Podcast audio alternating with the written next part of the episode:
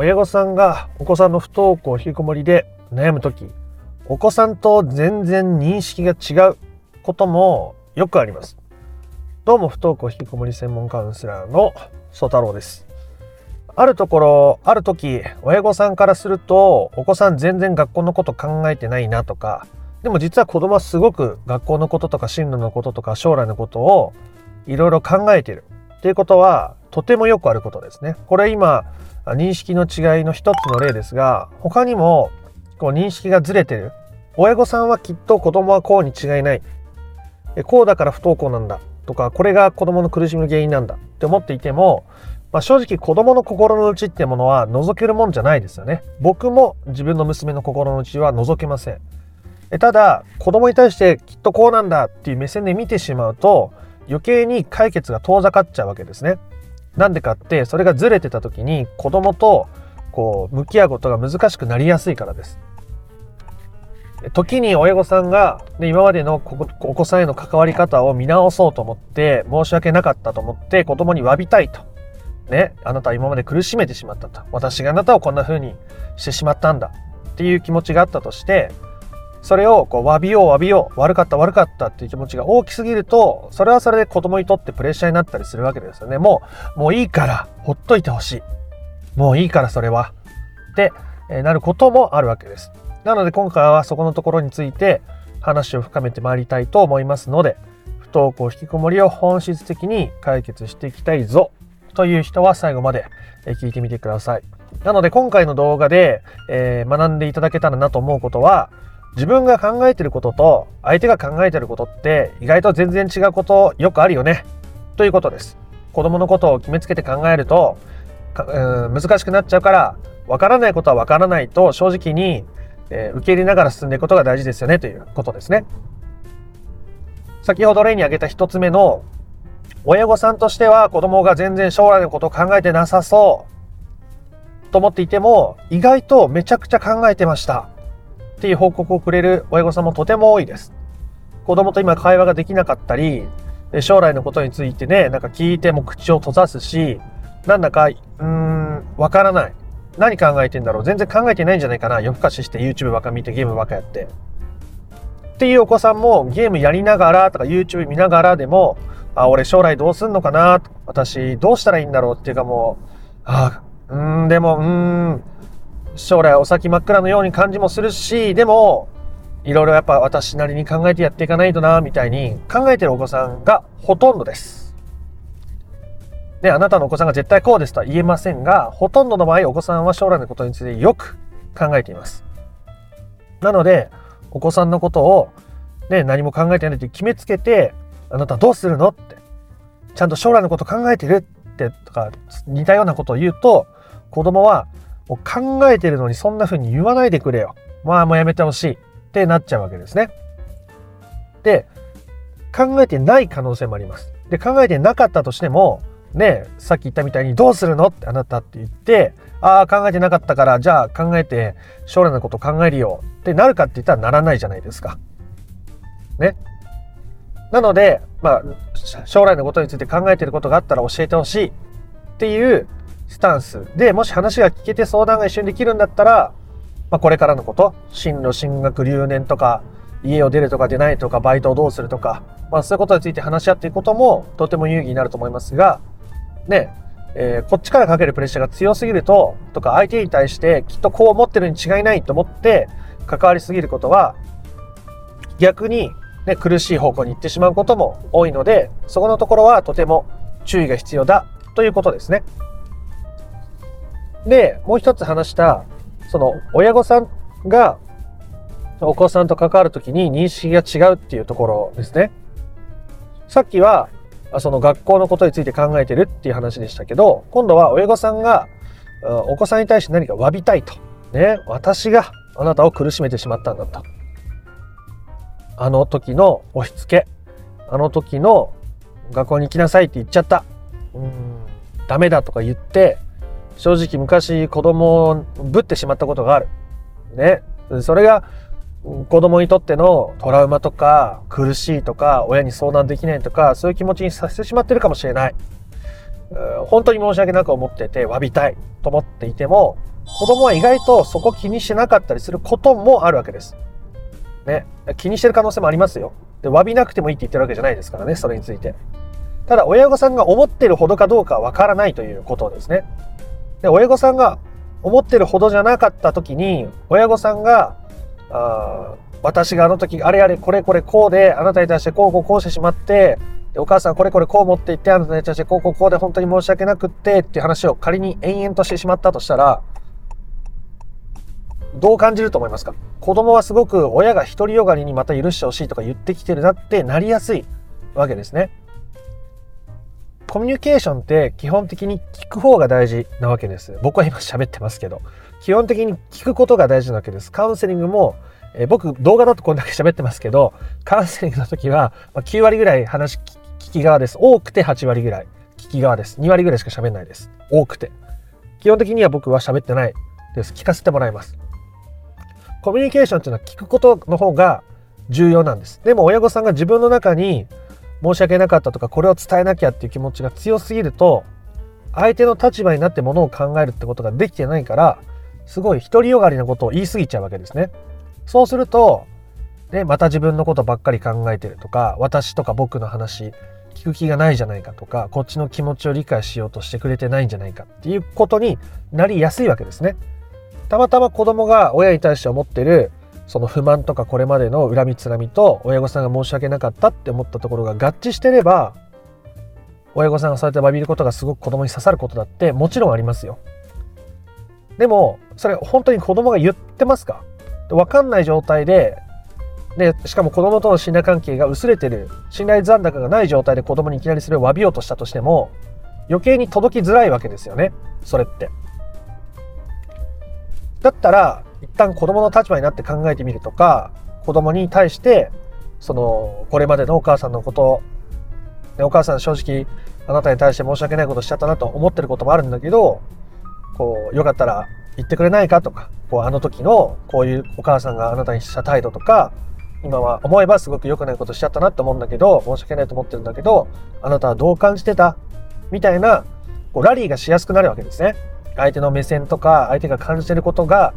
自分が思ってることと違うかもしれないしそんなことって往々にしてよくあることだっていうことが分かってればそれができるわけです。てかそれをするにも心の余裕は必要ですけどね。自分に余裕がなくていっぱいいっぱいだとどうしてもこう自分のことばっかりって先走ってしまうと思います。人間ってみんなそんなもんだと思います。僕だってそうなる時あります。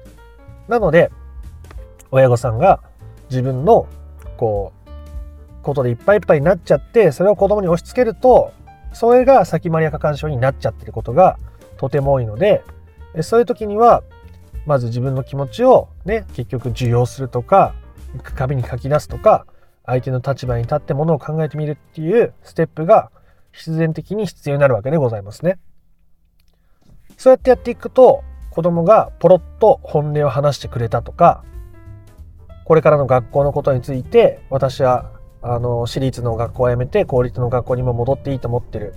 だけど今学費があとね今期中払い終わっててまだチャンスがあるんだったら一応あの今年今年度中は頑張ってみたいと、まあ、今のところ留年するとこまで行ってないから。でもし来年のその学費を払うタイミングで難しいってなったらもう公立に戻る。みたいなことを子供は言ってきてくれたりするわけですね。でもこれは子供のそうした気持ちを引き出すためにやろうとすると下心が透けて子供にバレます。だから結局親御さんが自分の気持ちとか自分の下心に時に気づいてその下心がどうして生まれているのかっていう不安とか焦りっていうものに気づきそしてそれに対して受容するステップを踏んでいくことによって手放して、え下心がなるべくなくお子さんと向き合っていくことによってそれらは解消していくわけです。ということで今回の話をまとめて終わりに向かいたいと思います。不登校引きこもりで悩んでいる親御さん。実はお子さんと考えていることとか認識が全然違うことも往々にしてよくあります。まあ、絶対に違うとは言いませんよ。うん、でその全然違うかもしれない状況の中できっとこうに違いない。だから子供は苦しんでるんだ。とかこれが私が悪かったんだ。とか将来のことを全然考えてないんだ。みたいに考えて接してしまうとこう相手がどうか分かんないままこっちのあなたはこうでしょっていうものばっかり押し付けることになってしまうのでそうするとどうしたってこう関係値的には難しくなりやすいわけですね。だって相手がね自分のことどうかって聞いてくれる間もなくあなたはきっと考えてないに違いないとかあなたはきっと私がやったことで苦しんでるに違いないって言って関わってこられたらだったらこっちの話聞いてくれないって思いませんか？そういうことが起きちゃうわけですね。親御さんがに対してそれが悪いって言いたいわけじゃなくて自分がいっぱいいっぱいだったりうん相手の気持ち相手の立場に立って考えれてなかったりわからないことはわからないかもしれない。ね。っていうことをちゃんと客観的に、えー、見れないとそうなっちゃうってことですね。そうなれるようにしていくステップが大切だということでございます。で、まずは決めつけないことですね。実際に親御さんが思ってることとお子さんが考えてることが合ってることもあるでしょう。ただ、絶対にこうだって言って今まで100発100中でしたか？今まで自分が人生振り返ってみて、きっとこれはここに違いないって思ったこと、意外と違ったこの人全然私のこと嫌いじゃないんだとか、意外とこの人優しいんだとか、意外とこういう私でも受け入れられるんだとか、まあ、そういう経験したことはありませんか？振り返ったら絶対あると思います。そんな自分が思ったことが全部100%常に的中し続けた人なんて、まあ、人類史上振り返ってもいないでしょう。そんな人。だそもそもわからないってことが大事な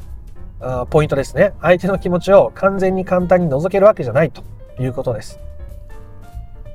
なので、自分が考えてることは考えてることとして認めて、自分が感じてる不安とか焦りも、それはそれとして認めて、その上で相手はどうなんだろうって、自分は正直申し訳ないって思ったり、今の子供に対して、もしかしてあんまり将来のこと考えられてないんじゃないかなって思う気持ちは受け入れつつ、あなたはどうなのって、お母さんはこう思ってるんだけど、あなたがどう考えてるか教えてくれるっていうスタンスが大事だということですね。今すぐに会話ができる人は、今みたいなスタンスで会話してもいいと思います。あなたはどうって聞いてみてもいいと思います。ただ、会話が難しい状況の中で、えー、うまく聞けないこともあるでしょう。すぐ子供が話してくれるとも限りません。それは、今の時点とかこれまでの親子の信頼関係とか、あそう子供が親に対して言いやすいか、まあ、そういういろんな条件によって異なってくるので、無理に聞こうとすることは、まあ、結局ね、相手のことをせかすことになったりして、嫌だなってまた相手に思わせてしまう。信頼関係を崩すことになったりするので、そこはすごく注意が必要ですね。なので、私はこうだけど、あの子はどうなんだろうっていうスタンスをちゃんと持つということが大切だということです。そして、親御さんが子供に対して対等な目線を持てることっていうのは、子供にとっても親に対して自分の言いたいことを言いやすい土壌を作ってくれるんですね。だからある時子供が急に親に対して今まであんまり自分の思ったことを話してくれなかったけどもそれをこうポロッとね実はこういうことが学校であって行きづらいんだとか実はいついつぐらいから行こうと思ってるんだとかちょっとずつだったら行ってもいいと思うけどみたいなことを言ってくれるわけですね。今まで子供はそれを言ったら親にまた何か言われるんじゃないかな。親を期待させてプレッシャーになっちゃうんじゃないかな。と思って言えなかったことだったりします。でも親御さんがそのプレッシャーを手放していく。自分の中にある不安とか焦りを手放していくことによって親に言っても大丈夫かも。みたいな空気を子供は察知するんですね。親が自分の下心に気づいて子供に動いてほしいとか学校に行ってほしいとかそのためになんとかコンとかあねこねくり回しやってこようとしているみたいなことに今まで気づいてたけど親御さんがそれに自分で気づいて手放せると下心がなく最近振る舞ってるなみたいなことを感覚として感じたりするわけです。すると子供は親に言ってみようかな、大丈夫かなと言ってポロッと言ってくれたりするわけですね。それは子供に対してのそうした願いを最も手放している時に起こるわけですね。だって下心がない時に言ってくれやすくなるわけですから。